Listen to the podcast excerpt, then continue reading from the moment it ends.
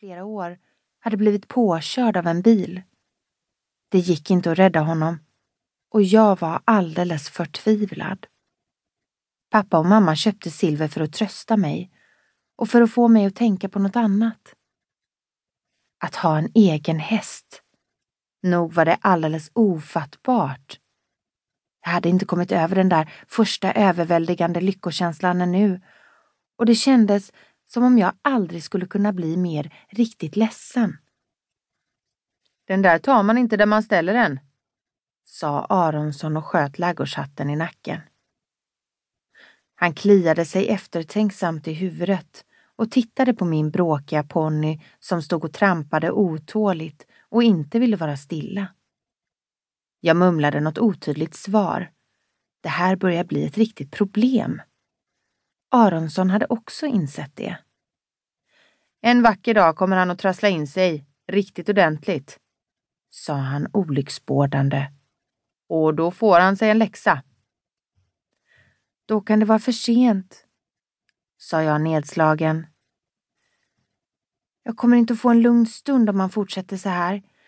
Jag förstår inte alls varför han ska böka omkring så mycket. Inte gjorde han så där förut när han stod i Gransjö. Nej, nej, menade Aronsson. Men då stod han förstås inte vägg i vägg med ett sånt där hästfröken heller. Det är därför han hetsar upp sig. Hingstar är ett otyg att hålla på med. Det borde vara förbjudet för småungar att ha hand om hingstar. Småungar? protesterade jag. Jag har i alla fall fyllt 15.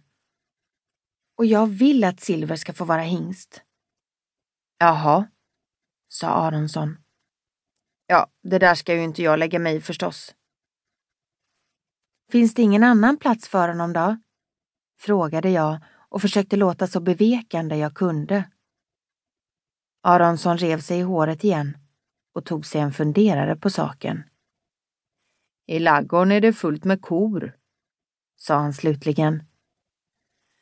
Vi har ju en kalvkätte ledig förstås, men det blir väl alldeles för litet. Ja, och hönshuset är fullt med höns. Han drog plötsligt på munnen. Det blir nog ingen annan råd än att du får göra i ordning svinstian åt din hingst. Svinstian? sa jag. Det lät inget vidare trevligt, men vad som helst var bättre än den här spiltan. Kom så ska jag visa dig, sa Aronsson. Det är tomt där nu, men till hösten ska jag ha gödsvin där. Vi gick ut ur stallet och genom fodermagasinet. Mitt emot hönshuset låg svinstian som visade sig bestå av två jättelika boxar. Du kan använda den ena åt hästen din, sa Aronsson och jag bestämde mig genast för den som var närmast dörren. Det skulle nog inte bli så tokigt i alla fall, tänkte jag. Dammigt och smutsigt var det ju förstås och det hängde spindelväv i alla vrår. Men det skulle lätt vara avhjälpt. Så skönt för Silver att få en box att strosa omkring i och slippa stå bunden. Resolut gick jag och hämtade en kvast och började kava runt tak och väggar med den. Smutsen dråsade ner tillsammans med stora sjok avflagnad vitfärg från taket. Det verkade som om svinstian inte använts på länge, för dammet hade lagt sig i tjocka lager och stack mig i näsan när jag vispade runt med kvasten så att jag måste nysa. Men det luktade inte ens gris där. Bara gammalt och lite unket.